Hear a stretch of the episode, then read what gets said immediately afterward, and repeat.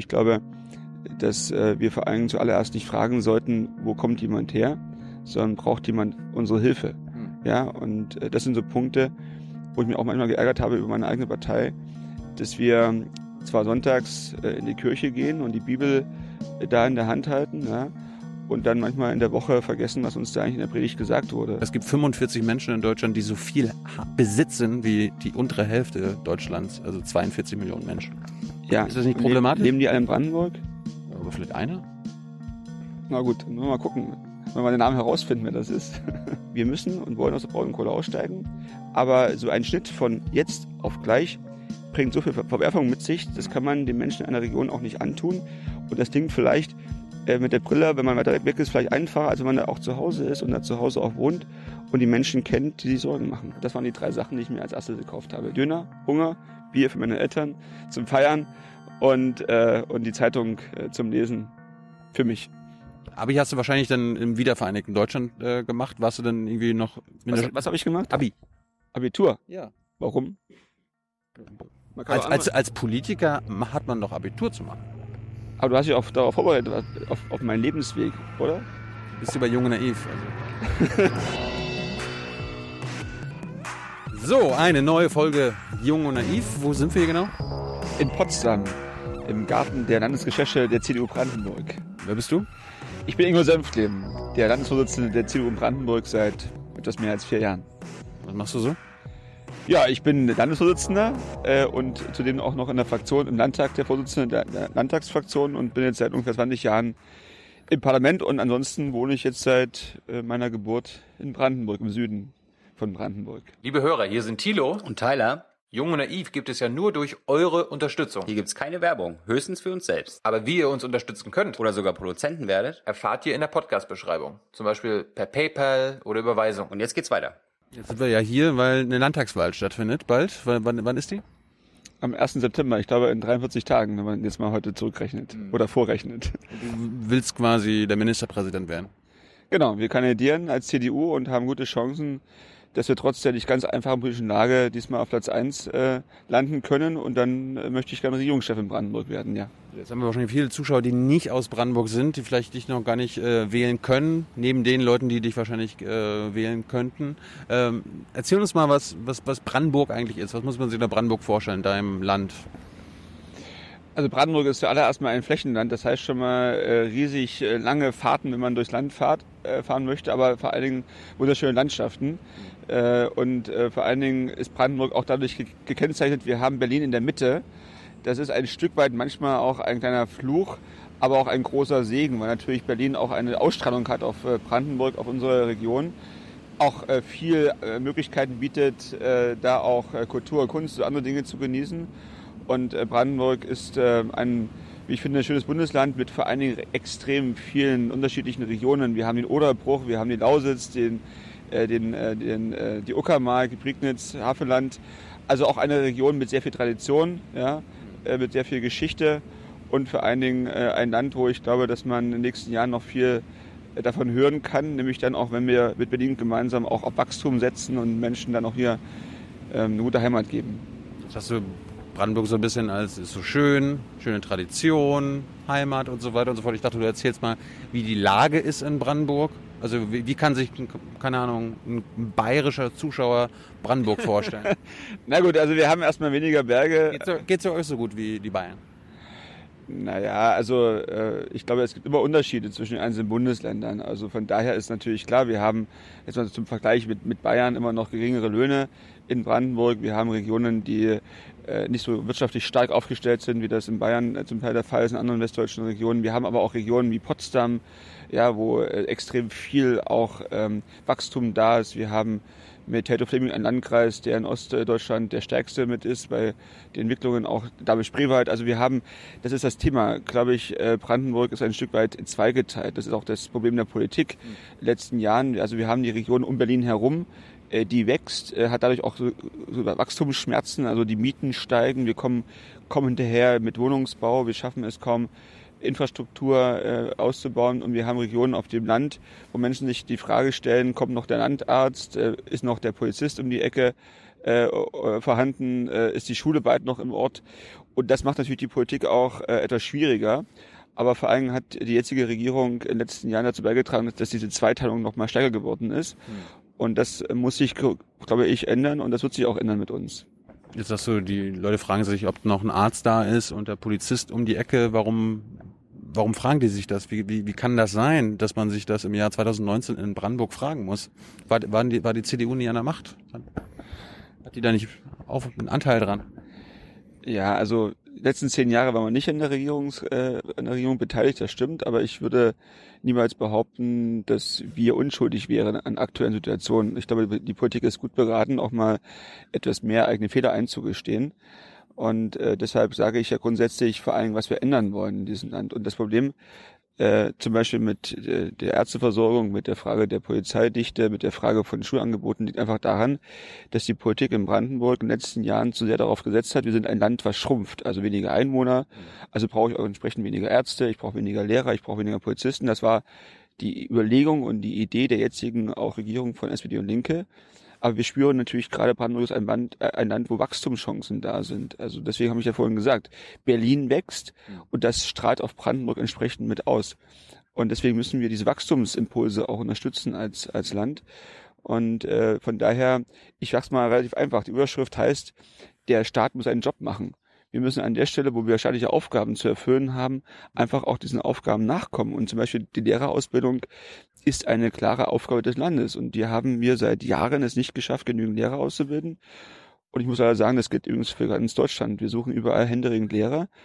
Und ähm, ich bin eh ein großer ähm, ähm, oder einer, der, der sagt, Bildungspolitik ist das entscheidende Thema äh, für unsere Zukunft. Und äh, da sind wir in ganz Deutschland, glaube ich, nicht wirklich gut aufgestellt bei dem Thema. Du sagst, du willst sagen, was du verändern willst. Äh, Fehler trotzdem ein, müssen eingestanden werden. Was für Fehler wurden dann gemacht in Brandenburg die letzten 20 Jahre? Ja, wie ich schon gesagt habe, wir waren ja zum Teil auch an der Regierung beteiligt von 1999 bis 2009. Mhm. Ähm, und ich war damals äh, für Bildungspolitik mit zuständig und habe damals bereits gesagt, wir müssen mehr Lehrer ausbilden. Und äh, da gab es in der Regierung äh, Stimmen, die gesagt haben, nein, das brauchen wir nicht, weil die Schülerzahlen nicht entsprechend das hergeben werden. Und das war ein großer Fehler. Und äh, von daher äh, gibt es auch andere Punkte, wo ich einfach sage, äh, Politik sollte zuallererst immer auch ein bisschen sich selbst hinterfragen und nicht so sehr immer nur versuchen, sich zu verteidigen oder zu meinen, äh, nur wenn man es oft genug wieder, wiederholt, wird schon jeder verstehen, warum wir das so und so gemacht haben. Und äh, von, das, von daher will ich vor allen Dingen, dass wir im Brandenburg äh, Gas geben, dass wir dem Land, dem Land neuen Schwung verleihen. Und das gilt vor allen Dingen bei diesen ganzen staatlichen Aufgaben, die zu erledigen sind. Und ich kann es nur mal wiederholen, Bildungspolitik zählt für mich da zu den Prioritäten ganz, ganz oben. Gut, zu wenige Lehrer eingestellt. Das ist der einzige Fehler gewesen in den letzten 20 Jahren der brandenburgischen Politik. Nein, wir haben noch mehrere Fehler gemacht. Wir haben, äh, ja gut, wir haben, wir haben nicht äh, genügend auf diesen Wachstumspunkt gesetzt, wie ich vorhin auch schon mal gesagt habe. Also wenn wir Menschen in die Region ziehen, dann muss ich Häuser, Wohnungen bauen lassen. Wir haben einen Entwicklungsplan Berlin-Brandenburg gemeinsam der verhindert dies. Da gibt es Fesseln, da wird Kommunen vorgeschrieben, wie viele Häuser sie pro Jahr genehmigen dürfen in einer Gemeinde, die gebaut werden dürfen. Und wenn ich also parallel äh, merke, die Mieten steigen in Berlin, die Mieten steigen im Berliner Umland, in Brandenburg, äh, es fehlen Wohnungen, dann hilft nicht eine Enteignung, dann hilft auch nicht eine Deckelung, sondern hilft nur äh, das Thema, ich baue neue Wohnungen, ich lasse neue Häuser bauen, damit Menschen ein Zuhause finden.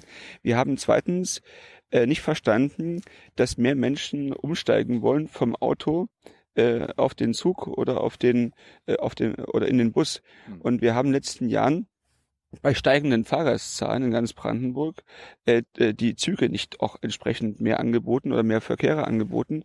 Das rächt sich heute, weil die Pendler mir jeden Tag erzählen, dass sie äh, in den Zügen überfüllt sind, die meisten stehen müssen, dass sie manchmal sogar am Bahnsteig stehen, gar nicht in den Zug reinkommen.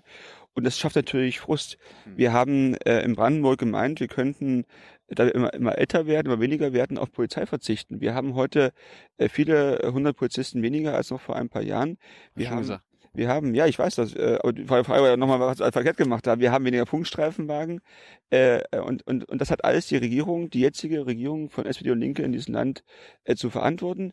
Wir haben in der Opposition in den letzten zehn Jahren an vielen Stellen Gegenvorschläge gemacht und da ich ja auch auf dem Land zu Hause bin, ähm, werde ich oft, sehr oft gefragt, wie ist eigentlich bei dir im Dorf äh, das Thema Mo Mobilfunkempfang? Ja, und da sage ich, wenn ich telefonieren möchte, nicht, möchte mit dem Handy, muss ich rausgehen äh, vor das Haus, um da einen vernünftigen Empfang zu haben. Also es gibt unendlich viele Themen, wo der Staat seinen Job nicht gemacht hat. Und das könnte ich jetzt noch erweitern mit Justizpolitik und so weiter und so fort. Und deswegen sage ich, zuallererst müssen wir die staatlichen Aufgaben, die da sind, einfach so machen, dass der Mensch das Gefühl hat, der Brandenburger das Gefühl hat, man kümmert sich um die Anliegen, egal wo er zu Hause ist und egal in welcher Region in Brandenburg er zu Hause ist. Das hört sich gerade an der Luxus an, wenn du zu Hause nicht telefonieren kannst. Das ist doch schön, wenn man nicht erreichbar ist, oder? Nö. Nee. Also ich weiß nicht, was da jetzt der Luxus sein soll, wenn man nicht erreichbar ist. Da muss man sich nicht rechtfertigen, warum man gerade nicht ans Telefon geht. Mal ru- ruhig Zeit mit der Familie verbringen. Alles klar. Nicht? Das kann ich auch, wenn ich guten Empfang habe, wenn ich das Handy einfach ausschalte oder in die Ecke lege oder nicht ans Telefon gehe. Also ich finde Luxus äh, zu, zu sagen, äh, wir leben auf dem Land und das Luxus heißt, ich habe keinen Empfang oder ich habe auch keinen Arzt in der Nähe und keinen Polizisten. Also ich finde, der Luxus besteht darin, wenn man weiß, man kann die Dinge auch nutzen, Hm. die Angebote nutzen. Und jeder entscheidet für sich selber, wie oft und wie äh, wenig er davon am Ende auch profitieren möchte. Und wenn wir als Politik sagen, liebe Leute, passt mal auf, die digitale Zukunft wird kommen, alles wird noch besser, die Technik wird uns das Leben noch mehr vereinfachen, dann fragen mich die Menschen, naja, und wie soll es eigentlich funktionieren, wenn ich vor Ort nicht telefonieren kann, schon heute nicht, wenn ich nicht mobil sein kann, das Internet nicht vernünftig funktioniert. Wir sagen Arbeitgeber, äh, wie wollen sie eigentlich, also wenn sie jetzt viele Produkte da auch äh, herstellen, dass sie manchmal Stunden brauchen, bis die einzelnen Daten hochgeladen werden, zum, zum Kunden oder zum Partner auch weitergeleitet werden können. Also Luxus ist mit Sicherheit das nicht. Vielleicht mag das in Berlin Luxus sein, wenn man sagen kann, da ist der Empfang überall gegeben, aber in Brandenburg ähm, äh, ist das mit Sicherheit äh, eine andere Einsicht. Aber vielleicht können wir mal gemeinsam durchs Dorf fahren oder können wir darüber überlegen, ob sie nach einer Woche äh, sagen würden, das ist Luxus, mal hier keinen Empfang gehabt zu haben. Kannst mich auch duzen. Aber ja, Luxus so ein bisschen, wir haben, wir haben zu viel Empfang in Berlin. Das glaube ich, das ist schon, ist schon der Fall. Ja, also wir haben ja vorhin gesagt, Fluch und Segen mit Berlin, nicht? Bist du, denn- bist du denn, äh, bist in Brandenburg aufgewachsen zur Schule, dein ganzes Leben hier? Ja, habe ich auch vorhin schon gesagt. 44 Jahre Mhm. Wohne ich äh, in Brandenburg. Damals äh, war es natürlich nicht Brandenburg, wo ich aufgewachsen bin. Da gab es noch die DDR und die und die Mauer und äh, Was, was äh, an der Schule, noch FTJ und so? ich war in der Schule, ja, und habe da gelernt. Äh, und ähm, Warst du so Jungpionier und sowas? ja, äh, das war ich auch. Äh, wie, Überzeugt, oder? was heißt überzeugt? Also wenn man mit äh, mit äh, mit sechs Jahren in die Schule geht Mhm. Man bekommt dann ein weißes Hemd äh, umgelegt und ein ein, ein, ein rotes oder blaues Tuch, ja, als Pionier, äh, dann ist ja die Frage, ist man dann als Sechsjähriger überzeugter äh, Pionier? Also, äh, ja gut, also ich finde, man muss mal ein bisschen auch mal die Dinge in, in, in Relation setzen. Ich kann nur sagen, ähm, dass ich äh, genügend Situationen erlebt habe, noch vor dem Mauerfall, äh, wo ich gespürt habe, wie der Staat mit Menschen umgeht, die eine andere Meinung haben, Mhm. die in der Schule zum Beispiel im Unterricht sagen, im äh, Politikunterricht sagen, was sie denken und dafür vom Lehrer nicht nur kritisiert werden, sondern auch mit der Staatssicherheit äh, am Ende auch konfrontiert werden könnten. Wenn sie einen Berufswunsch äußern, ich wollte Kriminalpolizist werden und man ihnen sagt, das dürfen sie aber nicht werden, weil die Familie, äh, die Familienstruktur das erstmal nicht erlaubt, weil meine Familie äh, wohnte damals, heute immer noch im Rheinland äh, ein Teil und der andere Teil in der Lausitz. Und man hat mir damals gesagt, also wenn du Polizist werden möchtest, dann musst du ein Stück weit von, von dieser Familie äh, lossagen und trennen. Äh, und ich habe damals gesagt, mit 14 Jahren, also meine Familie ist mir so wichtig, dass ich das mit Sicherheit nicht machen werde. Also ich habe schon erlebt, wie ein Staat auch mit jungen Menschen umgehen kann, die eine andere Auffassung haben. Und deswegen äh, finde ich, äh, sollten wir alle, die jetzt auch heute das kritisieren, äh, äh, das demokratische Prinzip kritisieren und meinen, sie könnten da jetzt Gegenvorschläge machen, einmal, einmal zurückdenken, was eigentlich vor 30 Jahren war. Heute vor 30 Jahren war noch die Mauer existent, ja. Und da sind Menschen damals in- inhaftiert worden, einfach nur, weil sie Freiheit haben wollten, weil sie das, was sie äh, auch empfinden wollten, gesagt haben, weil sie für andere Menschen eingestanden haben. Und äh, wie gesagt, ich habe bereits als Jugendlicher mit 13, 14 Jahren gespürt, ähm, welche Macht und vor allen Dingen auch welche, welche Kraft dieser Staat äh, auslösen kann, wenn, wenn man sich gegen äh, diesen Staat zur Wehr setzt. Wie alt warst du, als die Wende war? Dann war ich schon äh, 15. Was- Wie hast du den Mauerfall erlebt? Äh, zu Hause. Ähm, ich habe damals mich schon für Politik sehr interessiert und äh, habe dann vorm Fernseher gesessen, stundenlang, wie das, glaube ich, viele andere gemacht haben, aber wir hatten das große Glück, äh, dass wir ähm, damals nicht nur Ostfernsehen hatten, DDR-Fernsehen, sondern auch Westfernsehen empfangen konnten. Oh. Stichwort Empfang, ja, also Luxus, kommt man zurück auf die Frage von vorhin. Da ist also Empfang schon wichtig, äh, damals auch. In der DDR gab es besseren Westempfang als heute 4G. Das, das, weiß ich nicht, aber auf jeden Fall hatten wir damals die Möglichkeit, äh, nicht nur DDR-Fernsehen schauen zu müssen, sondern auch die Gelegenheit, äh, ähm, Westfernsehen empfangen zu können. Und natürlich wurde das damals ja wirklich auch live gesendet auf allen Kanälen und das war begeisternd und am nächsten Tag dann in der Schule äh, hat man natürlich darüber nur gesprochen und äh, sich darüber gefreut und das war auch etwas unerwartet. Also wir, wir spürten, es ändert sich irgendwas in der Gesellschaft. Wir spürten, dass an sehr vielen Stellen, wenn, wenn Plakate irgendwo ähm, über Nacht aufgeklebt wurden in der Stadt und man konnte das dann lesen, äh, auch vom neuen Forum sehr viel und andere Dinge.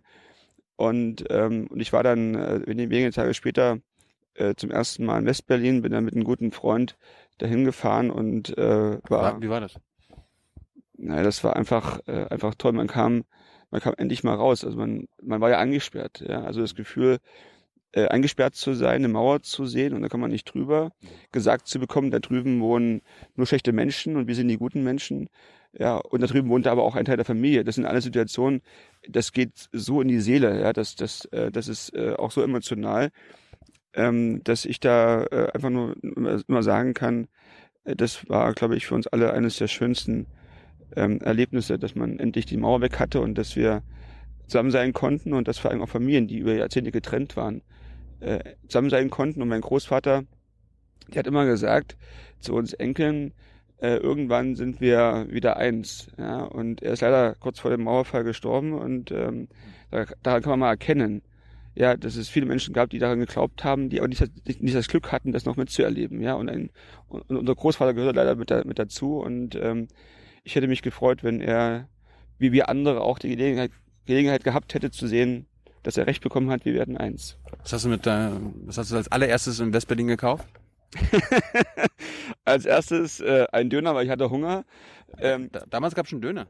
Ja, damals gab es Döner, also von daher, also ähm, äh, ähm, Übrigens keine Zigaretten. Äh, nein, die habe ich nicht gekauft. Also ich war noch nicht fertig mit der, mit der Antwort. Also Döner habe ich gekauft, vier Büchsen Bier, äh, 0,33 für meine Eltern, die waren zu Hause. Ich dachte gerade, du bist was 15, hast du ja gesagt, ne? Ja, habe ich ja gesagt, für meine Eltern, ja. Und, äh, und eine Tageszeitung, die habe ich von vorn bis hin gelesen. Alles gelesen, was da drin stand.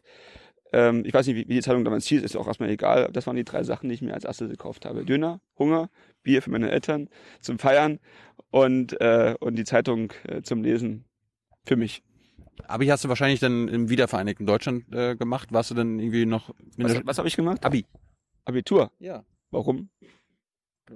Als, als, als Politiker hat man doch Abitur zu machen, oder? Aber du hast dich auch darauf vorbereitet, auf, auf meinen Lebensweg, oder?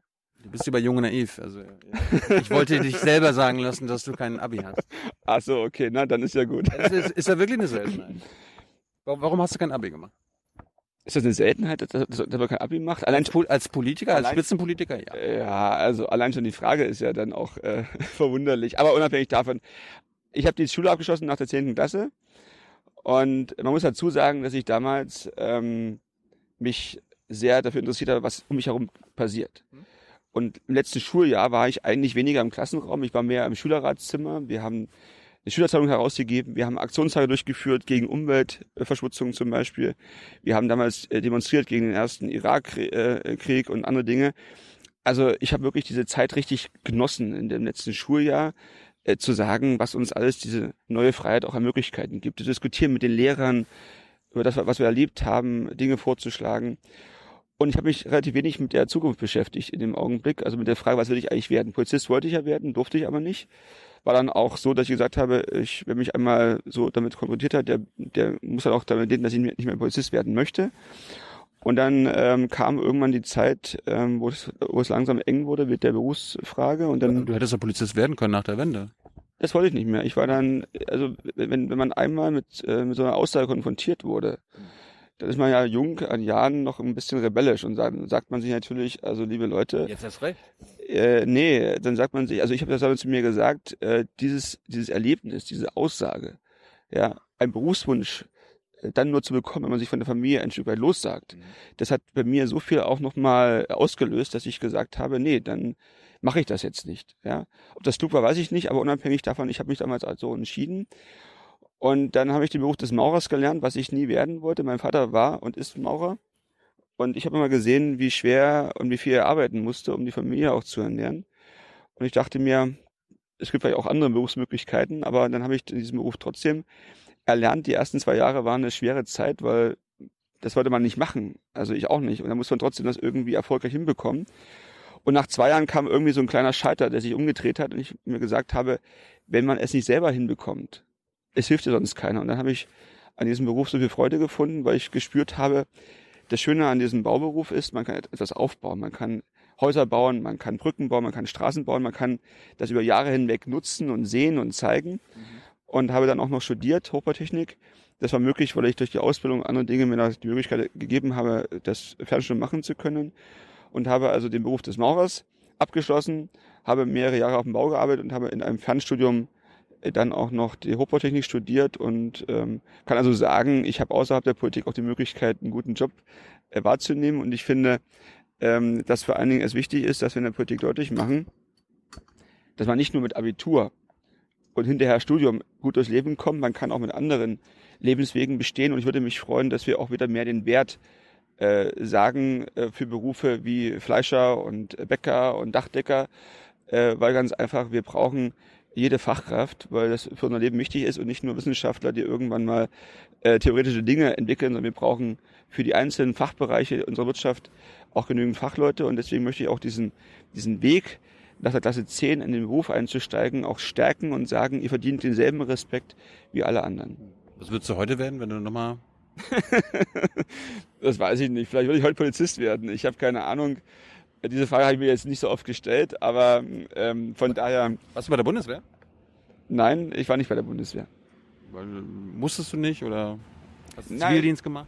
Naja, damals, äh, nein, habe ich auch nicht. Damals war ja so, es gab äh, sehr viele junge Männer, die eingezogen wurden und es gab aber mehr junge Männer, die eingezogen äh, oder es gab mehr Männer als die, die eingezogen hätten werden müssen oder sollten. Und ich war zur Musterung, da war ich noch in der Ausbildung beim ersten Mal. Und während der Ausbildung war und ist, der wird ja erstmal davon freigestellt. Mhm.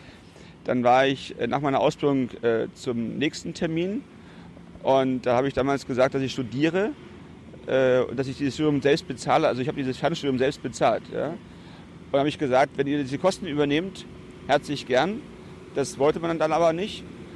Und beim dritten Mal war ich schon Landtagskandidat, da war ich äh, 24 Jahre jung und dann als Landtagskandidat warst du auch nicht mehr für die Bundeswehr attraktiv. Und so bin ich ein bisschen um diesen äh, Punkt herumgekommen und äh, habe also weder das eine noch das andere gemacht.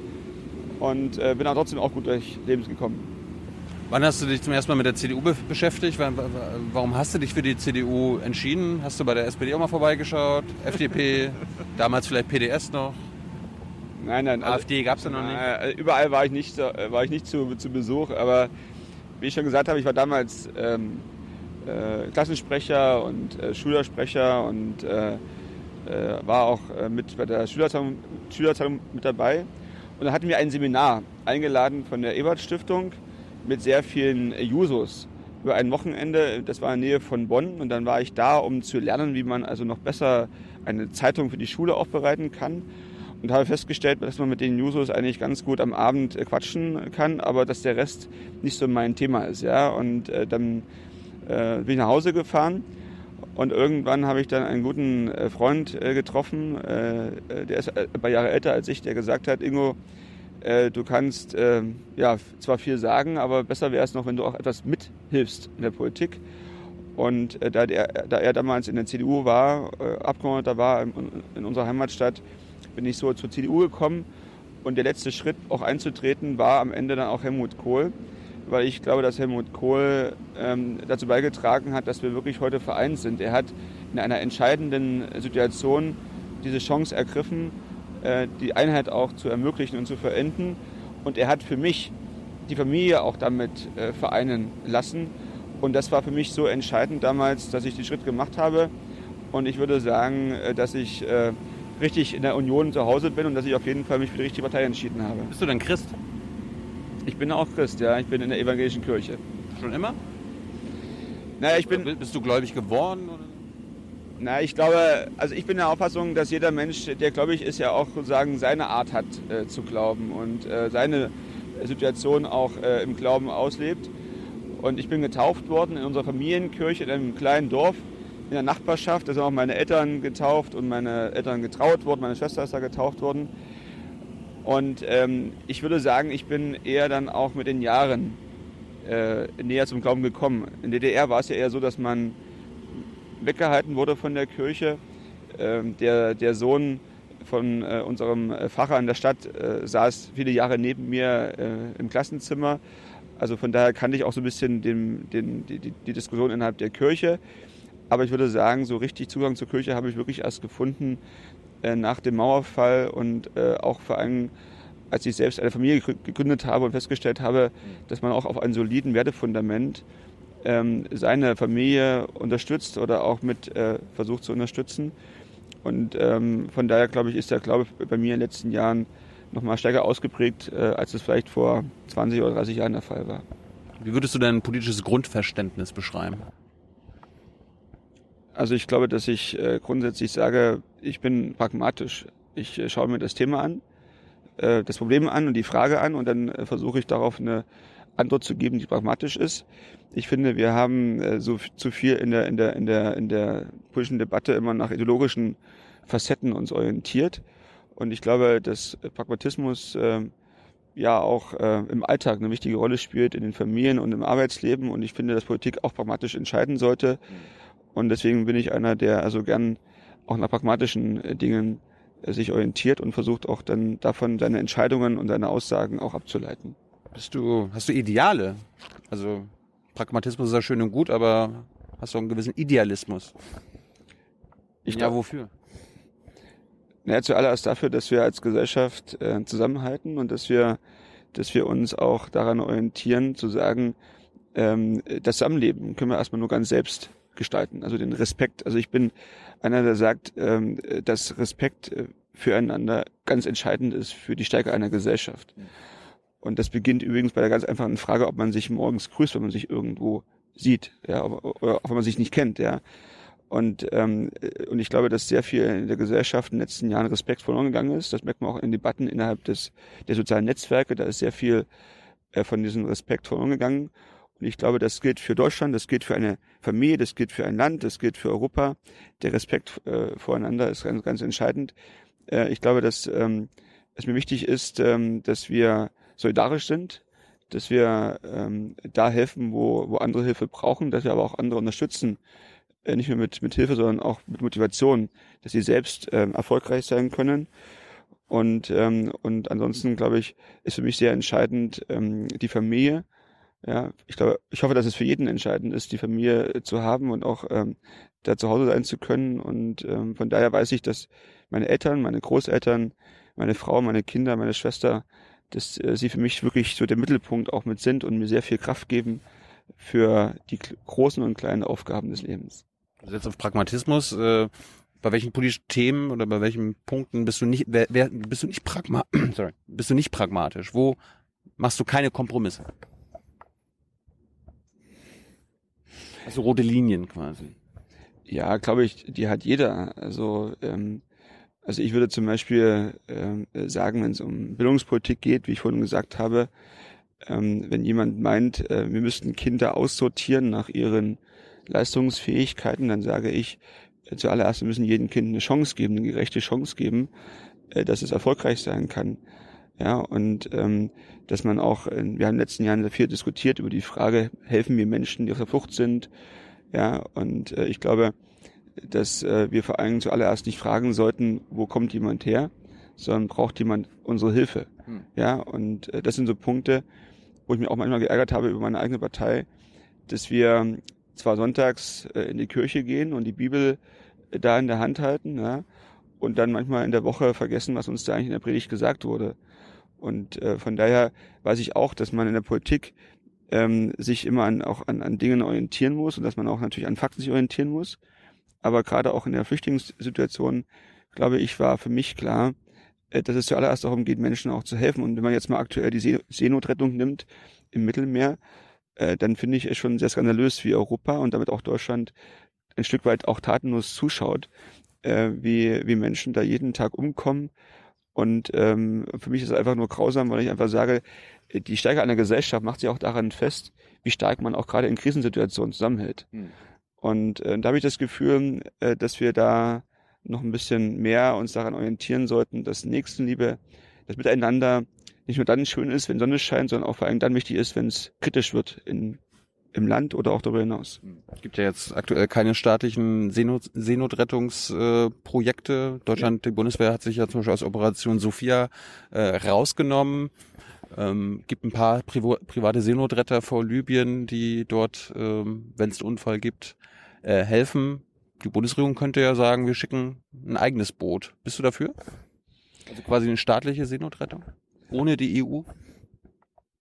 Also ich. Äh, Damit die Menschen wenigstens gerettet werden? Ja. Ich habe gestern die Rede mir angehört von Frau von der Leyen, die ja gestern gewählt wurde als Kommissionspräsidentin. Und die hatte gestern angekündigt, dass sie da einen anderen Weg wieder einschlagen möchte. Und ich finde, dass ähm, wir auf jeden Fall da auch den Menschen helfen müssen und es nicht allein äh, ja, gemeinnützigen Verbänden überlassen sollten, ihre, ihren Job da zu machen, sondern ich glaube, wir haben eine Verpflichtung, da auch wahrzunehmen. Aber ich sage auch, es muss ganz Europa verstehen, dass wir da helfen müssen. Und das geht nicht nur für die Seenotrettung, das geht natürlich auch für die Frage der Perspektive der Menschen in Afrika zum Beispiel. Ja. Und ähm, ich glaube, dass Europa noch viel mehr den Menschen in Afrika helfen muss, damit sie gar nicht erst äh, den Weg auf sich nehmen müssen, ja, äh, zu uns äh, kommen zu wollen, nach Euro Europa kommen zu wollen. War jetzt nicht die Frage. Ja gut, das kann, das kann sein, dass nicht die Frage war, aber das ist die Antwort. Also ich glaube, ähm, wenn man jetzt sagt, äh, allein mit, mit, mit Schiffen im Mittelmeer kann man das Problem lösen in Afrika, ist glaube ich auch ein bisschen kurz, zu kurz gedacht. Hat ja keiner gesagt. Es geht um die Menschen, die trotzdem kommen und gerettet werden müssen. Ja, und da habe ich gesagt, dass man denen helfen muss, äh, dass keiner im Mittelmeer äh, umkommen darf und dass aber unsere Aufgabe nicht nur daran, allein daran bestehen kann, zu warten, bis jemand mit dem Boot zu uns kommen möchte, sondern unsere Aufgabe muss es sein, den Menschen da, wo sie zu Hause sind, zu helfen. Mhm. Es geht darum, aus Afrika einen Kontinent zu machen, wo Menschen genauso wie in Europa sagen, hier lohnt es sich, an Zukunft zu glauben, hier lohnt es sich auch etwas aufzubauen. Und da ist noch viel zu tun und das ist auch solidarische Leistung, ob man nicht nur innerhalb von Deutschland, innerhalb von Europa, sondern auch innerhalb der Weltgemeinschaft solidarisch aufgestellt ist. Und äh, wie gesagt, die Flüchtlinge zeigen ja einfach nur auch uns in Deutschland, in Europa, glaube ich zumindest, dass unser Wohlstand nicht nur allein, auf unseren Schultern aufgebaut wurde, sondern auf den Schultern von anderen, die aber dafür letztendlich nicht denselben Gegenwert erhalten haben. Äh, bist du solidarisch mit Caro, ähm, Caroline Rakete? Carola Rakete. Das ist die Kapitänin, die ich weiß, ich weiß. Für unsere Zuschauer. Ich, ja, okay, okay. Ich weiß, wer Frau Rakete ist. Auf jeden Fall finde ich gut, dass wir uns eingesetzt haben dafür, dass sie freigelassen wurde. Bist du solidarisch? Und ich finde ihren Mut auch bewundernswert, den sie da an den Tag gelegt hat. Also bist du solidarisch mit ihr? Sie hat Menschen geholfen, deswegen bin ich ihr dankbar, ja. Aber nicht solidarisch? Ja, das kann man auch solidarisch dann nennen. Ja, ich bin ihr dankbar, dass sie geholfen hat. Aber ich sage auch, ihre Aussage, dass wir jetzt 500.000 äh, Flüchtlinge äh, holen nach Deutschland, nach Europa, finde ich, geht an den Problemen vorbei. Und deswegen glaube ich, dankbar, ja, das, was sie gemacht hat mit ihren Helfern. Aber ich sage auch, es gibt Dinge, die sie anders bei mir darstellen äh, mit Aussagen von ihr in Bezug darauf, was wir zu leisten haben. Und wenn Europa, ähm, wenn Europa wirklich auch äh, weiterhin in Zukunft stark werden möchte, dann müssen wir auch anderen helfen, äh, aus eigener Kraft stark zu werden. Und deswegen müssen wir in Afrika uns noch viel mehr engagieren, äh, mit Hilfsgeldern, mit Hilfsmöglichkeiten in vielen Bereichen. Anderes großes Thema, was die Jugend oder junge Leute interessiert, ist ja Fridays for Future. Ja. Machen deine Kinder damit? Sind noch zu jung äh, dafür, aber. Warst du schon dabei? Ich habe damals ja gesagt, äh, vor 30 Jahren, eine meiner ersten Aktionen äh, nach dem Fall der Mauer war ein Aktionstag für Umweltschutz. Äh, zum Hintergrund, ja, ja zum Hintergrund, äh, Ortsteil meiner Heimatstadt, da gibt es einen Fluss, die heißt äh, Pulsnitz. Äh, und äh, also der Fluss heißt Pulsnitz und, ähm, und dieser Fluss sah meistens aus wie eine Badewanne. Ja, mit Schaum obendrauf mhm. auf dem Wasser, weil die Industrieabwässer da reingeleitet wurden und mhm und ich habe mich damals schon oft gefragt, warum eigentlich unser Fluss so aussehen muss, wie er da aussieht. Mein Großvater äh, war leidenschaftlicher Angler und da war natürlich klar, in diesem äh, Fluss kann man keinen Fisch fangen und sollte man auch keinen Fisch fangen. Und äh, deswegen waren wir damals auch mit dabei zu sagen, wir wollen eine saubere Umwelt haben. Wir haben damals auch in Wäldern Müll aufgeräumt. Also wir haben an vielen Stellen einen Beitrag geleistet. Und deswegen finde ich, dass wir heute junge Leute haben, die sich wieder einsetzen für die Umwelt, auch äh, richtig und konsequent. Und warum machen die das? Weil wir Erwachsene haben ähm, Entscheidungen getroffen, zum Beispiel Kyoto-Protokoll, zum Beispiel Paris-Abkommen, mhm. und wir haben das nicht eingehalten. Wir haben uns an unsere eigenen Beschlüsse nicht gehalten. Und die jungen Leute, die jetzt demonstrieren, machen nichts anderes, als eigentlich nur zu sagen, liebe Eltern, liebe Großeltern, haltet euch mal an eure eigenen Beschlüsse und macht das mal auch in unserem Interesse. Und äh, Fehler eingestehen. Äh, ich finde, die CDU hat äh, sich zu oft nur die Frage gestellt, wann sind die eigentlich auf der Straße? Ja, und nicht, was haben die uns eigentlich zu sagen? Und deswegen habe ich auch relativ früh gesagt, wir müssen den jungen Leuten zuhören, mit ihnen reden. Das haben wir auch übrigens gemacht. Wir haben hier in Potsdam ja auch Demonstrationen gehabt an, an vielen Freitagen und haben dann äh, auch als Parlament die jungen Leute eingeladen, mit uns zu diskutieren. Und ich muss einfach sagen, die sind richtig fit und haben eine klare Orientierung, was sie eigentlich auch wollen und eine klare Anforderung auch an die Politik. Und deswegen sollten wir jungen Leuten auch zuhören und ihnen auch die Möglichkeit geben, sich einzubringen. Haben Sie mit Ihren Forderungen recht? An vielen Stellen oder eigentlich fast haben sie überall recht, wenn es darum geht, äh, dass wir äh, aufpassen müssen, wo die Klimaentwicklung hingeht. Mhm. Und natürlich haben sie auch recht dabei, dass es darum geht, Umweltschutz zu betreiben, dass es darum geht, unsere Natur zu schützen. Ähm, natürlich ist aber auch klar, dass die Forderungen nicht immer leicht umsetzbar sind, weil wir natürlich auch mal daran denken müssen, was haben Entscheidungen auch für Konsequenzen auf den Arbeitsmarkt, auf die Beschäftigung von Leuten in Brandenburg, auf dann Familien und auch deren Lebenseinkommen, auch auf Kinder und Jugendliche, die dann auch davon, betroffen sein könnten, wenn Leute, wenn ihre Eltern den Job verlieren aufgrund von äh, Entscheidungen. Und deswegen muss Politik immer versuchen, auch einen Interessensausgleich zu finden, pragmatisch auf Dinge zu reagieren. Und das haben wir auch gemacht, indem wir sagen, dass wir in Brandenburg aus der Kohle aussteigen ähm, in den nächsten Jahren. Und ich habe angekündigt, dass mit mir als Regierungschef in Brandenburg kein Dorf mehr äh, durch die Braunkohle verschwinden wird. Wir haben in der Lausitz, in Brandenburg und in Sachsen in den letzten 100 Jahren über 100 Dörfer verloren durch die Braunkohle. Und ich habe gesagt, wir werden damit Schluss machen. Mit uns gibt es kein Dorf mehr, was von der Landkarte verschwindet aufgrund von Braunkohlebergbau. Gut, die Schüler haben mit den meisten Forderungen recht. Gehen wir sie mal durch. Ähm, Nummer eins, hast du gerade Kohleabbau schon gesagt. Äh, keep it in the ground bedeutet ab sofort keine, keine Kohle mehr aus dem, aus dem Boden. Ab wann ist das für dich die Bundesregierung plant ja jetzt so 2038. Sind sich alle einig? Viel zu spät? Was sagt Ingo? Sind sie alle einig? Alle. Also jetzt nicht Politik, ja, aber die Wissenschaft, die Schüler. Also ich glaube, äh, dass wir aus der Kohle aussteigen, allein dieser Beschluss ist ein, ein wichtiges Signal und das ist auch ein richtiges Signal. Ich komme aus der Lausitzer Region, ich komme aus der Bergbauregion. Und deswegen sage ich, da sitzen gerade 20.000 Kumpel und, sie, und die fragen sich, wie geht's eigentlich dann weiter für sich und ihre Kinder und Enkelkinder. Und deswegen muss der Braunkohleausstieg den Klimaauflagen natürlich gerecht werden. Wir als Politik müssen aber auch den Menschen gerecht werden, die dadurch ihren Job verlieren könnten und verlieren werden. Aber das ist doch, das eine ist doch nicht so wichtig wie das andere. Also ich, ich, ja, ich bin kein Freund davon, dass wir jetzt irgendwie so tun, als ob wir. Sind 20.000 Arbeitsplätze wichtiger als das äh, Klimarennen? Ich, also der Punkt ist doch relativ einfach. Äh, Klimaschutz betreiben ist eine Aufgabe, die viele angeht. Die alle angeht. Übrigens, die Frage ist ja, machen wir das jeden Tag? Leistest du jeden Tag einen Beitrag zum Klimaschutz? Ja. Wenn ja, welchen? Ich bin gerade mit dem E-Auto hergefahren. Sehr gut. Und sonst? Klar, ich bin noch gar nicht geflogen dieses Jahr. okay, wunderbar. Und die anderen Sachen, die du anhast, die werden also auch alle aus biologischen, anbaubaren und ohne Energie erzeugten. Alle drei Jahre alt mindestens. Äh, äh, wunderbar. Also die, trotzdem, die Frage ganz ernst. Leisten wir alle jeden Tag unseren Beitrag dazu? Und da würde ich mal, mal, mal, behaupten, haben wir noch alle Reserven. Jeder hat dazu Reserven, übrigens auch. Ich, ich will jetzt über, über, über die staatliche Rolle reden. Was man privat machen kann, können wir uns gerne drüber streiten, ist gar keine Frage. Aber der Staat kann den Kohleabbau sofort ja, stoppen. Der Staat kann das willst du nicht. Ja, weil der Staat ganz einfach auch noch andere Verantwortlichkeiten hat.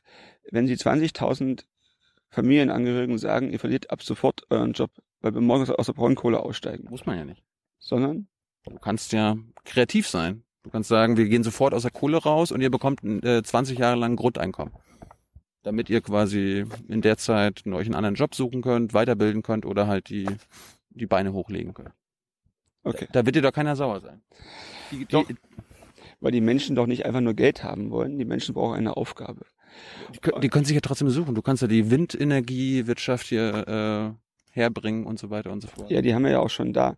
Also wir haben äh, als Brandenburger, glaube ich, den, den größten Anteil von Windkraftanlagen mit äh, vor allem Flächenbundesland äh, äh, neben Schleswig-Holstein.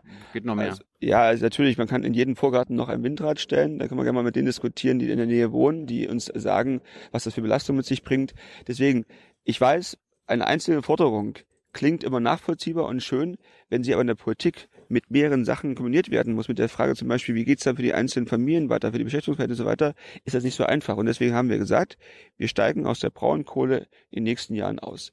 Und unsere Aufgabe als Politik ist es, einer ganzen Region, in Lausitz wohnen eine Million Menschen, da wohnen eine Million Menschen in Brandenburg und in Sachsen, denen eine, eine, eine, eine Zukunftschance zu geben, denen auch zu sagen, wir siedeln hier neue möglich oder machen Möglichkeiten auf, dass neue Arbeitsplätze hier entstehen. Wir stärken die Wissenschaftslandschaft, die Forschungslandschaft. Wir bauen Infrastruktur aus, damit sich hier vor Ort Investitionen ermöglichen. Das müssen wir machen, begleitend zum Braunkohleausstieg. Wir werden, wir haben ja jetzt letzten, im letzten Jahr bereits die ersten Braunkohle Meile abgeschalten äh, vom, äh, vom, vom Netz. Und neben der ganz großen entscheidenden Frage übrigens auch zum Thema Ausstieg aus der Braunkohle stellt sich auch die ganz entscheidende Frage, wo kommt eigentlich denn der Strom noch her? Wenn wir 2022, 2023 aus der Kernenergie aussteigen und jetzt auch noch aus der Braunkohle aussteigen würden, hätten wir nicht genügend äh, grundlastfähigen Strom für wirtschaftliche äh, Dinge und für andere Fragen auch. Und aus diesem Grund sage ich noch einmal, wir müssen und wollen aus der Braunkohle aussteigen. Aber so ein Schnitt von jetzt auf gleich bringt so viel Verwerfung mit sich, das mhm. kann man den Menschen in einer Region auch nicht antun.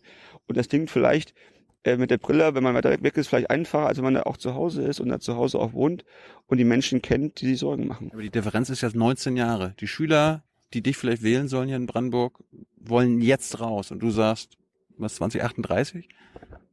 Das ist doch viel zu spät.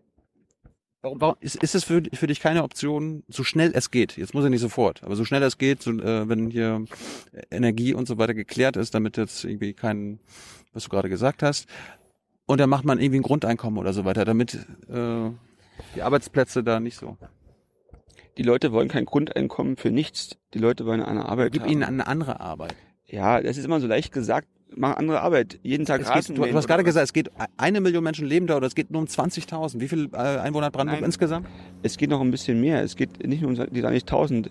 Du hast ja noch äh, Arbeitsplätze, die von der Kohle abhängen, Dienstleistungsunternehmen, Handwerksunternehmen. Wir reden ja auch von Wertschöpfung. Äh, wir haben heute Kommunen, Cottbus, Spremberg, Forst, Guben. Das sind alle Städte, mit mehreren tausend Einwohnern. Die Bürgermeister sagen mir, dass sie jeden, jedes Jahr neue Schulden machen müssen, weil sie nicht mehr genug äh, Steuereinnahmen haben, aufgrund von zurückgehenden Beschäftigungsmöglichkeiten, von zurückgehenden Gewerbesteuereinnahmen. Und das heißt, die Kommunen sparen zuallererst dann bei, bei Leistungen, die die Bürger auch am Ende nicht mehr vorfinden, äh, bei, gerade im freiwilligen Bereich. Und deswegen mag eine Forderung mal so knallhart auf den Tisch gelegt, so einfach klingen. Aber in der Realität bringt es so viele Sachen mit sich, dass ich einfach nur sagen muss, Politik muss auch ein bisschen daran denken, einen Interessensausgleich auch zu formulieren und auch hinzubekommen. Und deshalb das Gesetz, was wir jetzt auf den Weg gebracht haben auf Bundesebene, sagt ja auch aus, es gibt in mehreren Jahresscheiben Überprüfungen, wo stehen wir bei der, beim Klima, Thema, wo stehen wir bei der Energieversorgung, wo stehen wir auch beim Thema Braunkohle äh, und, und, Energieausstieg aus dem Thema äh, der, der Kernkraft. Und dann werden wir sehen, ob wir eher als 2038 aussteigen können. Ich habe gesagt, wir werden auf jeden Fall als Brandenburger CDU dafür sorgen, dass kein Dorf mehr wegfallen muss aufgrund von Bergbau. Und da müssen wir uns Gedanken machen, wie das auch hinbekommen kann äh, in anderen Fragen. Wie, wie hoch sind die CO2-Emissionen von Brandenburg? Sehr hoch aufgrund der entsprechenden Kraftwerke, die wir auch dann noch haben.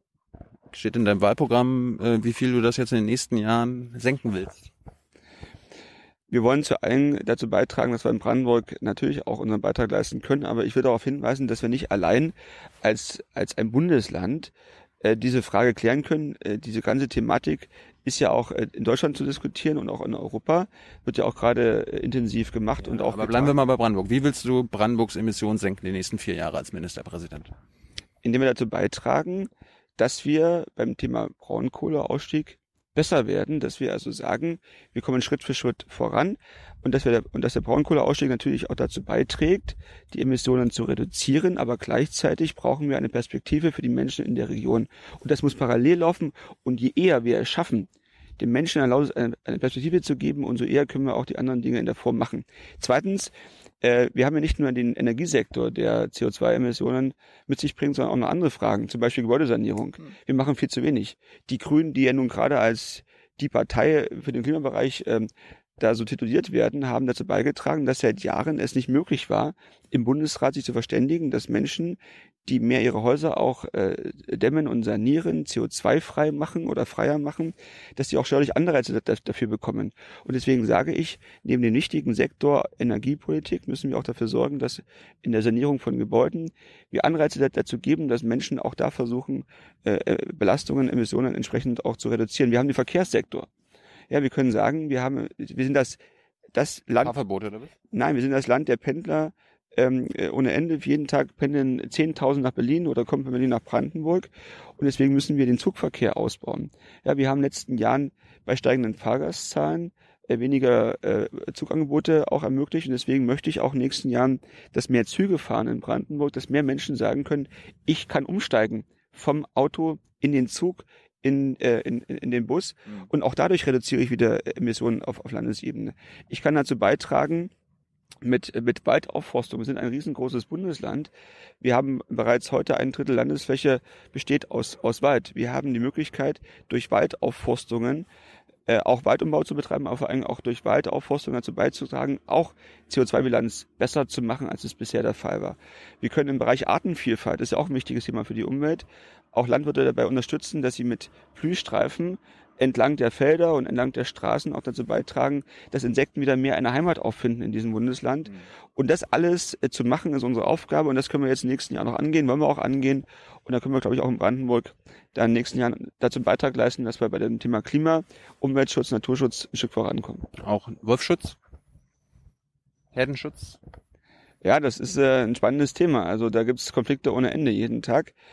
Ähm, und ähm, ich, du pro Wolf? Ja, auch das ist so ein, also Pro und Contra. Das, das ist nicht so einfach zu beantworten, weil ich sage, der, der Wolf gehört zur Artenvielfalt mit, mit dazu. Und der ist in Brandenburg wieder zu Hause.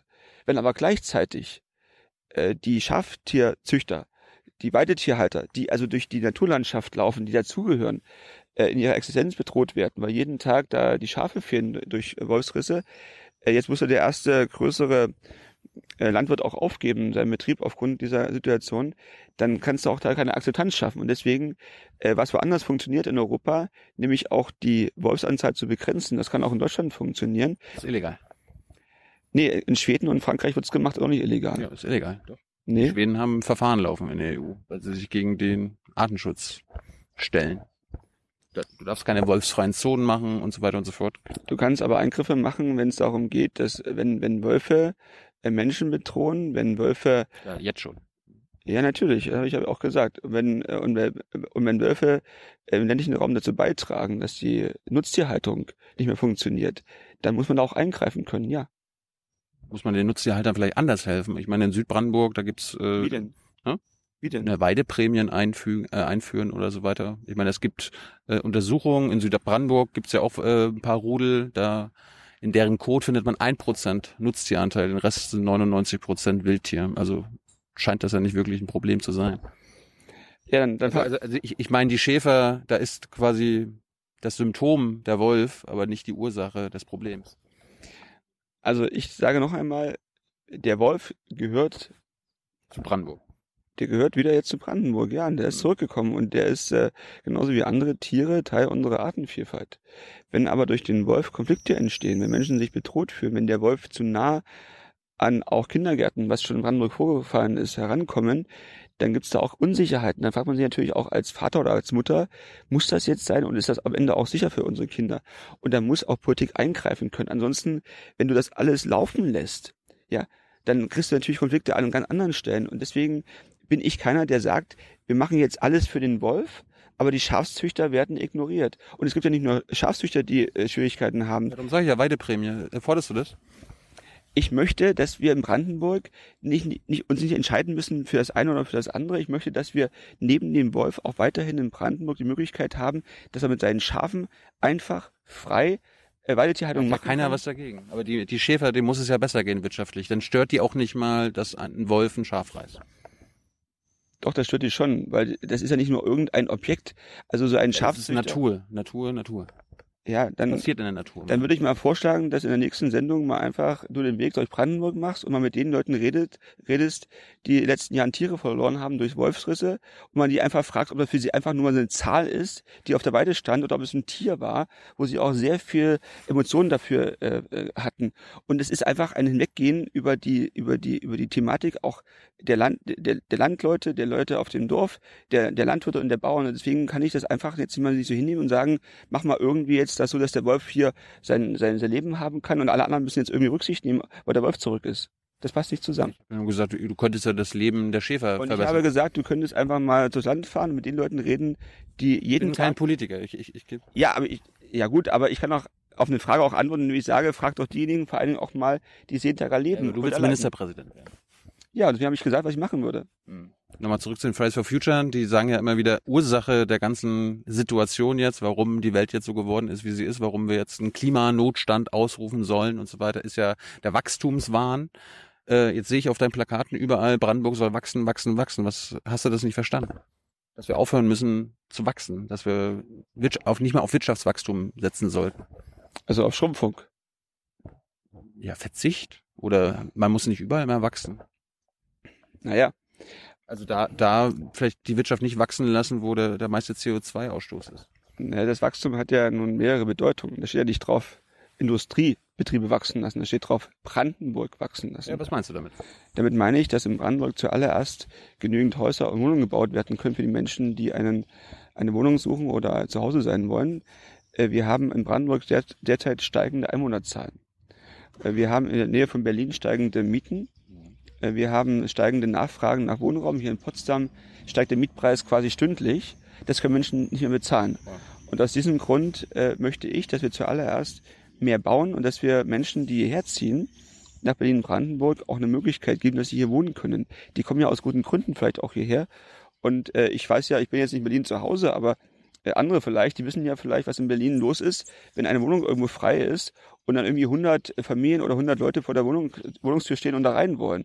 Also ich finde, Wachstum heißt vor allem zuallererst Menschen ein Zuhause geben mit eigenen vier Wänden. Äh, Wachstum heißt für mich übrigens auch, dass wir äh, die Bahn und die Busverkehre ausbauen, dass wir endlich mal wieder mehr Gleise bauen, dass wir mehr Züge bestellen, dass die Menschen, die mit der Bahn fahren wollen, aufs Gleis setzen. Wachstum heißt für mich übrigens auch, dass wir Schulen bauen, Kindertagesstätten. Wir haben steigende Kinderzahlen in diesem Land, wir haben steigende Schülerzahlen in diesem Land. Die Plätze werden knapp. Egal, wo ich hinkomme, sagt man mir, wir wissen nicht, ob wir einen Kita-Platz bekommen und ob hinterher genügend auch Schulplätze da sind. Also müssen wir auch Schulen bauen, Kita bauen. Also von daher, was wir machen, ist doch nicht irgendwie gegen die Umwelt gerichtet, sondern was wir machen wollen, ist für die Menschen gedacht. Und wenn hier Menschen herkommen, dann kann ich dann doch nicht sagen, macht mal Verzicht, kauft euch ein Zelt, da ist ein Campingplatz, da könnt ihr euch jetzt mal für die nächsten Jahre äh, da niederlassen. Da müssen wir ein Stück weit auch den Menschen begegnen. Und ähm, ich habe das ganz große Gefühl, dass Menschen guten Grund haben, nach Brandenburg äh, zu kommen und deswegen das auch unterstützen. Das heißt wachsen. Ja, aber es geht da so äh, gerade beim Konsumbereich, ne, jeder soll weniger kaufen, vielleicht äh, ländliche Produkte aus Brandenburg statt aus Asien und so weiter und so fort. Aber es geht ja beim Thema Klima auch um das Wirtschaftswachstum, um das Wirtschaftssystem. Erkennst du das dann wenigstens an? Zum Thema Setzt du, setzt du auf Wirtschaftswachstum? Na, ich glaube, dass, äh, dass alle Leistungen, die wir irgendwie auch äh, hinbekommen, natürlich davon ausgehen, dass Menschen arbeiten gehen, dass sie Steuern bezahlen, dass sie dem Land Geld geben, was wir wieder investieren können. Aber dafür brauchst du in kein Wachstum. Infrastruktur. Natürlich braucht dafür Wachstum. Äh, und, äh, und zum anderen natürlich auch sie selbst ernähren können. Und die Frage war ja unter anderem auch äh, landwirtschaftliche Produkte. Äh, wir sind ja alle Verbraucher. Ja, und mich stört das schon ziemlich, wenn ich wenn ich jeden Tag äh, da von den großen Einkaufsketten die ganzen Sonderangebote höre und jeden Tag wird man sie, äh, wird überboten in der Frage, was noch billiger gemacht werden kann. Ja, und ich glaube, dass wir schon die Frage stellen müssen, als Verbraucher kaufen wir auch bewusst ein. Da bin ich äh, vollkommen äh, bei dir. Und deswegen haben wir auch im Regierungsprogramm drin stehen, dass wir mehr regionale Produkte in Kindertagesstätten und Schulen bringen wollen. Dass wir also es wollen, dass der Landwirt vor Ort etwas anbaut und dass die Produkte vor Ort auch in die Klassen oder in die, in die, in die Schulen kommen, in die Kindertagesstätten kommen, dass wir auch bewusster uns ernähren, dass wir Kindern auch frühzeitiger bewusster die Möglichkeit geben, zu erfahren, was heißt es eigentlich, äh, vor Ort ähm, dann auch die Nahrungsmittel zu bekommen und zu erhalten. Mhm. Und nicht nur, dass wir uns ähm, mit Gemüse versorgen, was irgendwie tausende Kilometer durch die Botanik gefahren wurde oder andere Dinge. Und äh, von daher müssen wir bewusster werden in dieser Hinsicht, aber auch das mit Verlaub kostet alles irgendwie auch noch mehr Geld. Mhm. Und dazu brauchst du natürlich auch wirtschaftliche Stärke und Einnahmen und diese ganzen anderen Aufgaben, die ein Staat zu leisten hat, auch finanzieren zu können. Man könnte ja auch ein bisschen mehr den wohlhabendsten Brandenburgern abnehmen. Wie ist, wie ist, wie ist es mit der Ungleichheit in Brandenburg gestellt? Habt ihr hier viele? Wir sind in Pot- Potsdam. Gibt es viele Millionäre hier?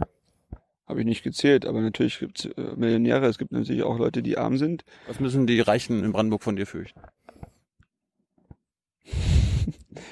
Also äh, ich möchte zuallererst denen helfen, die Hilfe brauchen. Ja, und äh, Da können die Reichen ja behilflich sein. ja, das machen die an vielen Stellen, die zahlen ja auch ihre Steuern und ihre Genug? Abgaben. Genug? Ja, ich glaube, dass also wir haben steigende Steuersätze. Also bei unteren Einkommen gibt es weniger Steuern oder gar keine Steuern. Und je höher das Einkommen ist, umso mehr muss ich auch Steuern bezahlen. Also die Reichen in Brandenburg zahlen genug Steuern. Naja, ich will darauf äh, nur als Hinweis, wenn ich das richtig in Erinnerung habe, bezahlen ähm, äh, neun- bezahlen 10 Prozent der Deutschen 90 Prozent der Steuereinnahmen in Deutschland. Also von daher trägt ja ein großer Teil auch der Wohlhabenden dazu bei, dass Dinge auch finanziert werden Es können. gibt, es gibt 45 Menschen in Deutschland, die so viel besitzen wie die untere Hälfte Deutschlands, also 42 Millionen Menschen. ja. ist das nicht problematisch? Leben die alle in Brandenburg? Aber vielleicht einer? Na gut, dann müssen wir mal gucken. Wenn wir den Namen herausfinden, wer das ist.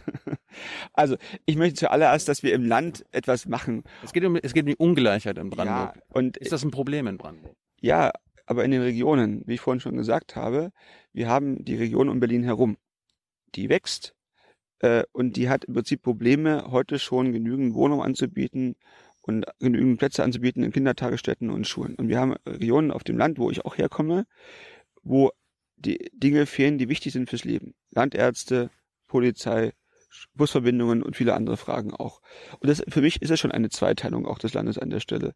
Und deswegen möchte ich, dass wir ganz Brandenburg dazu beitragen, dass Menschen sagen können, da wo ich zu Hause bin, ist auch der Staat mit seinen Aufgaben äh, präsent.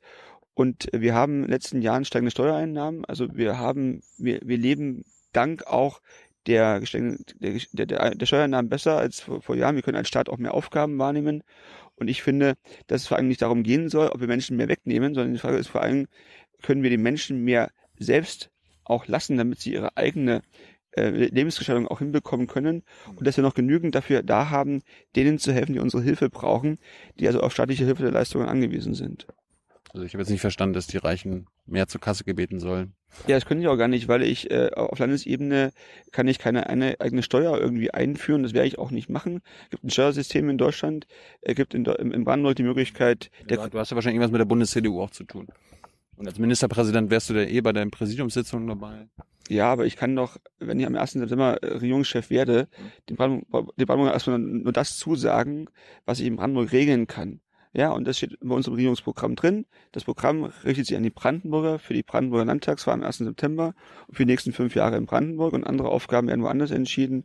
Und deshalb glaube ich, äh, müssen wir vor allem dazu beitragen, dass auch vor allem diejenigen, die Steuern bezahlen, äh, dass, dass die mehr werden und dass letztendlich auch jeder mit eigener Hände Arbeit sein Leben gestalten kann. Das ist die allererste Aufgabe. Und wer keine Arbeit hat? Dem müssen wir helfen, dass er A, eine findet. Dem müssen wir helfen, dass er sich weiterbilden kann, fortbilden kann. Wir haben in Brandenburg jedes Jahr 1000 Schüler, die die Schule verlassen ohne einen Abschluss. Jedes Jahr gehen 1000 junge Menschen ohne einen Abschluss aus der Schule. Hm. Das sind 1000 weitere schwierige Lebenswege, die, die, die vor uns haben. Und denen zu helfen, dass sie aus der Schule rausgehen mit einem Abschluss, das ist die erste wichtige Aufgabe. Dann finden sie auch einen Job. Ich kann hinkommen, wo ich will. Überall gibt es einen riesigen Bedarf an Fachkräften. Ich war letzten Tagen in Krankenhäusern, da werden Fachkräfte gesucht. Ich war bei Unternehmern, da werden Fachkräfte gesucht. Überall, wo ich hinkomme, sagt man mir, wir brauchen Leute. Und deswegen müssen wir zuallererst dazu beitragen, dass Menschen die Möglichkeit haben, durch eigene Qualifikation, durch eigene Lernerfolge, dass sie auch wirklich einen Beruf äh, ergreifen und da auch bestehen können. Bist du für das aktuelle Hartz-IV-System? Wir werden, naja, also ich glaube, dass auf jeden Fall die Gesetzgebung grundsätzlich, äh, die vor vielen Jahren gemacht wurde, richtig war, auch Anreize zu setzen. Hartz IV sagt aber natürlich auch aus, dass Menschen geholfen wird, die Hilfe brauchen. Was ich sage, wir brauchen aber auch eine, eine, eine andere Systematik, wenn es um Kinder geht. Ich bin für eine Kindergrundsicherung äh, auf Bundesebene, weil vor allen Dingen damit auch Kindern das zukommt, was sie, was sie brauchen. Und ich finde vor allen Dingen auch, dass Kinder ähm, äh, oder dass, dass, dass man auch denen nicht etwas wegnehmen darf. Das, das Kinderwelt zum Beispiel und eine Kindergrundsicherung würde ja auch die Möglichkeit geben, dass man an der Stelle eine andere Systematik auch ergreift. Und bedingungsloses Grundeinkommen? Nein. Warum? Weil ich glaube, dass Menschen zuallererst immer danach streben, dass sie auch gebraucht werden, dass sie eine Arbeit haben und dass sie dafür auch eine entsprechende Entlohnung bekommen. Und deswegen, glaube ich, ist zuallererst die Aufgabe für mich, in der CDU dafür zu sorgen, dass Menschen, die arbeiten wollen, auch arbeiten können und dass die Menschen eine Möglichkeit auch haben, durch ihre eigene Stärke und ihre eigene Kraft und ihr eigenes Einkommen auch sich und ihre Familie äh, gut zu ernähren und ein gutes Leben zu bringen. Man könnte mal ausprobieren. Ein Projekt, ein Projektdorf da in der Lausitz machen. Ja, es gab ja nun auch schon andere europäische Länder, die das gemacht haben. Äh, Skandinavien zum Beispiel, wo es ja am Ende dann auch fehlgeschlagen ist. Also ich glaube, dass äh, wir uns ja alle erstmal auf das konzentrieren, was nächstes Jahr ansteht. Und habe ich ja Das noch vorhin. nicht mal ausprobieren. Ich meine, du musst ja eh koalieren mit jemandem und äh, du hast ja gesagt, mit der AfD willst du nicht koalieren. Die anderen sind ja eher offener dafür, wenn die sagen, wir wollen das in der Lausitz in deinem Dorf mal ausprobieren, wärst du dagegen? Ich habe jetzt gerade eben auf die Frage gesagt, ich bin dafür, dass wir uns zuallererst auch konzentrieren. Ja, aber ich habe jetzt zum Grundeinkommen gefragt. Das willst du noch nie mal ausprobieren. Nein. Und letzte, letztes Thema Nichtwähler. Äh, mir ist aufgefallen bei der letzten Landtagswahl in Brandenburg, da war ja der, also waren nicht viele bei der Wahl, glaube ich 50, 55 Prozent. Genau. Äh, wie willst du denn jetzt, äh, wenn jetzt ein potenzieller Nichtwähler oder Nichtwählerin hier zuguckt, die davon zu überzeugen, zur Wahl zu gehen? Weil die könnten ja wahlentscheidend sein. Die sind auch wahlentscheidend. Also jeder, der zur Wahl geht, ist wahlentscheidend. Und auch alle, die nicht zur Wahl gehen, sind wahlentscheidend. Und vor allem, die nicht zur Wahl gehen, entscheiden äh, ja auch nicht mit, aber sie äh, legen quasi die Frage, wer in den nächsten Jahren regiert und was da entschieden wird, in die Hände von anderen. Und deswegen kann ich einfach nur jeden ermuntern zu sagen, äh, ich gehe zur Wahl, ich beschäftige mich mit dem Regierungsprogramm oder dem Wahlprogramm der Parteien und lege für mich fest, was will ich in den nächsten fünf Jahren für Brandenburg erreichen oder durch die, durch die Politik angehen lassen. Und deswegen äh, kann ich einfach nur jeden ermuntern, ich kann niemanden dazu zwingen. Ja, aber ich kann nur jeden ermuntern zu sagen, wenn es euch wichtig ist, was in den nächsten Jahren passiert in Brandenburg, dann kann ich einfach nur jedem sagen, lest die Wahlprogramme, entscheidet euch am Ende zur Wahl zu gehen und macht das Kreuz da bei der Partei, wo ihr das Gefühl habt, die helfen euch am besten für, für den nächsten Lebensweg und die machen das, was ihr auch euch vorstellt für unser Land. Warum sollte jetzt die Nichtwählerin Erna dich wählen und deine Partei? Wir haben jetzt in 30 Jahren Brandenburg 30 Jahre die SPD gehabt. Und ich glaube, dass wer unzufrieden Teilweise ist, mit euch. Ja, aber zuallererst, äh, der Regierungschef kam immer von der SPD und die SPD war immer stärkste Kraft bei Landtagswahlen. Bei anderen Wahlen nicht. Bei Landtagswahlen war immer die SPD stärkste Kraft. Und wer einen Politikwechsel möchte, ja, wer also es anders haben möchte, endlich mal rauskommen aus den schlechten Bildungsergebnissen, endlich mal mehr Ärzte in diesem Land haben, mehr Züge in diesem Land haben, mehr Polizei in diesem Land haben. Wer das haben möchte, muss CDU wählen. Wer sagt, so wie es jetzt ist, soll weitergehen, der darf uns nicht wählen, um es mal so auszudrücken. Und ich bin auch für einen anderen Politikstil. Äh, Und deswegen habe ich es auch mehrfach gesagt. Ich glaube, das Parlament muss mehr dazu beitragen, dass die beste Idee zählt. Momentan ist es ja so in den Parlamenten, die Mehrheit hat die Regierung und die entscheidet, wo es lang geht. Die Opposition muss kritisieren und die Regierung ein bisschen auch kontrollieren und ein bisschen, manchmal auch ein bisschen treiben. Und ich finde, das System muss sich ein bisschen ändern, nämlich dahingehend, die beste Idee zählt, egal wer sie ausgesprochen hat, egal wer sie erst vorgeschlagen hat. Wenn die beste Idee vorgetragen wird von einer Partei und die hilft dem Land, die hilft dem Menschen, dann muss sie auch umgesetzt werden, weil es nicht darum geht, woher hat sie ausgesprochen, sondern hilft es dem Land und hilft es dem Menschen. Deswegen, es geht um einen Politikwechsel, aber auch um einen neuen Politikstil in Brandenburg. Ich glaube, jetzt der Nichtwähler, der das jetzt gehört hat, hat denkt, du du hast ihn jetzt aber nicht wirklich angesprochen. Das ist jetzt genau das Kauderwelsch, was man sonst auch mal hört. Ja, da muss man die mal fragen, die hier zugehört haben und zugeschaut haben. Hast du schon mal einen Nichtwähler überzeugt, dich zu wählen? Ja, gestern. Wie? Indem ich mit ihm gesprochen habe. Ja, aber wie, wie hast du ihn überzeugt? Er hat eine Frage gestellt und ich habe auf die Fragen äh, geantwortet, Was wollte er wissen? was wir so vorhaben. Und dann hat er gesagt, gut, ich war jetzt nicht wählen und jetzt gehe ich dich wählen. Er hat gestern öffentlich gesagt, dass er CDU wählt, ja? Su- Super, ne?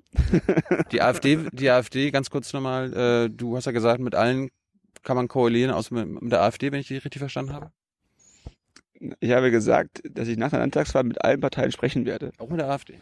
Ja, weil ich finde, ein, weil ein Regierungschef für ein Land da ist und nicht nur für die, die die Regierung gewählt haben. Ein Regierungschef muss auch ein Stück Respekt gegenüber allen Brandenburgern äh, aus, äußern. Und ich frage ja auch nicht auf der Straße, wählst du die oder die Partei, wenn ich mit einem Brandenburger ins Gespräch komme. Und deswegen ist ein Gespräch mit allen gewählten Parteien zuallererst auch ein Respekt gegenüber den Wählern. Zweitens habe ich gesagt, ich werde mit einer Partei, die sich immer mehr radikalisiert, wie die AfD, keine Koalition äh, aufstellen, weil ich davon überzeugt bin, dass es dem Land und den Menschen nicht gut tun würde. Und ansonsten entscheiden die Wähler am 1. September mit ihrer, mit ihrer Stimme, welche Regierungsmehrheiten möglich sind. Und dann wird man am Ende sehen, wo die Reise hingeht. Und ich habe ja gesagt, dass ich als CDU-Chef in Brandenburg zum ersten Mal alle Mitglieder mitentscheiden lasse. Äh, das ist bisher in der Union auch nicht vorgekommen. Nach einer möglichen Regierungsvereinbarung wird jedes CDU-Mitglied in Brandenburg mitentscheiden können über die Regierung und über den Regierungsvertrag.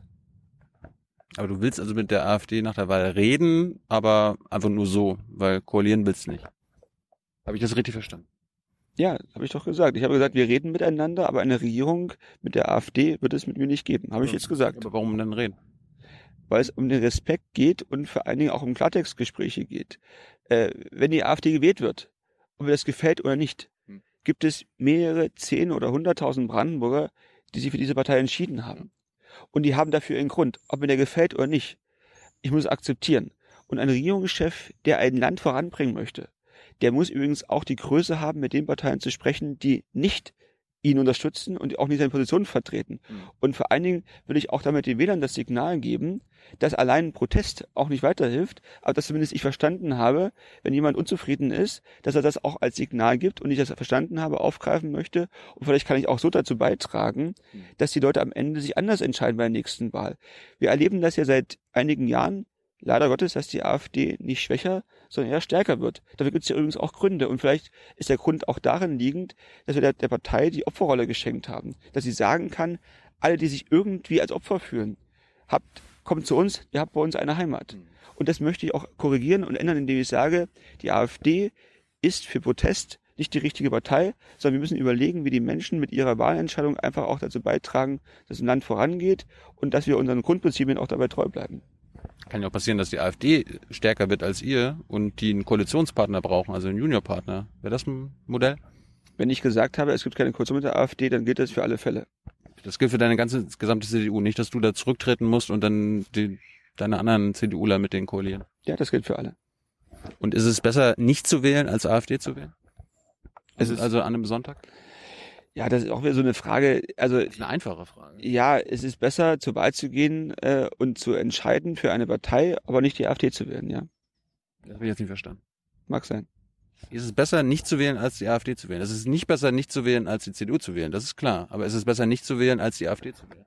Ja, dann würde ich also jetzt die Nichtwählerschaft nochmal größer machen wollen, wenn ich sage, das ist besser so, ja. Ich möchte, dass die Leute zur Wahl gehen und vor allem, dass sie sich vorher mit dem Wahlprogramm beschäftigen und dass sie, dass sie sagen, ich habe mich entschieden für Partei A, B oder C aus den und den genannten Gründen, weil ich das, das, das Programm kenne und ich möchte, dass, die, dass diese Partei in die Gelegenheit kommt, es auch umzusetzen. Das ist der erste und beste Weg für eine demokratische Entscheidung und den möchte ich auch ganz einfach weiterhin so äh, ausdrücken und dokumentieren und auch ansagen. Hey Leute, Jung und Naiv gibt es ja nur durch eure Unterstützung. Ihr könnt uns per PayPal unterstützen oder per Banküberweisung, wie ihr wollt. Ab 20 Euro werdet ihr Produzenten im Abspann einer jeden Folge und einer jeden Regierungspressekonferenz. Danke vorab. Du sagst, wenn jemand AfD werden oder wählen möchte, dann soll er lieber zu Hause bleiben wir haben eine, wir haben, wir sind eine Demokratie. Die Menschen haben die Möglichkeit, zur Wahl zu gehen und ihre Stimme abzugeben. Äh, äh, und das ist eine, eine, eine geheime Entscheidung. Und ich möchte und ich werde nicht hier heute sagen, geht nicht zur Wahl, bleibt bitte zu Hause, schießt euch am Sonntag ein. Ich möchte, dass die Brandenburger zur Wahl gehen und sich sehr genau überlegen, welche Partei wählen sie. Gut, Dankeschön. Schönes Schlusswort. Ingo, danke für deine Zeit. Toi, toi, toi. 1. September Wahl, ne? So machen wir das. Der 1. September in Brandenburg. Ja, so ist das. Ja, muss man den Leuten nochmal sagen. Wissen, wissen viele immer noch nicht, ich glaube auch Brandenburger nicht. Am 1.9. ist Landtagswahl, genau. Von 8 bis 18 Uhr darf man wählen gehen übrigens. Gut, Dankeschön. Man kann auch Briefe machen vorher. Briefe? Kann man auch machst schon du, machen. Machst du Briefe? Nein, ich gehe ins Wahllokal. Aber wegen den Fotos? Nein, weil da sitzen Wahlhelfer bei uns im Dorf und einfach denen auch mal zu sagen, äh, ihr macht einen tollen Job, das ist nämlich auch ehrenamtlich, da sonntags zu sitzen. Das dauert meistens auch mehrere Stunden und deswegen einfach auch hinzugehen und denen zu sagen, danke, dass ihr das macht an, an so vielen Sonntagen, äh, ist auch der Hinweis, dahin zu gehen und deswegen gehe ich ins Wahllokal, mache da meine Kreuze. Weißt du noch, wenn du als erstes gewählt hast, als du 18 warst? Mit 18 war ich noch nicht wählen. Ja, also, so- wann immer die erste Wahl war? Hast du, hast du immer CDU gewählt? Ja. Brav. Dankeschön. Ciao. Ciao. Ciao.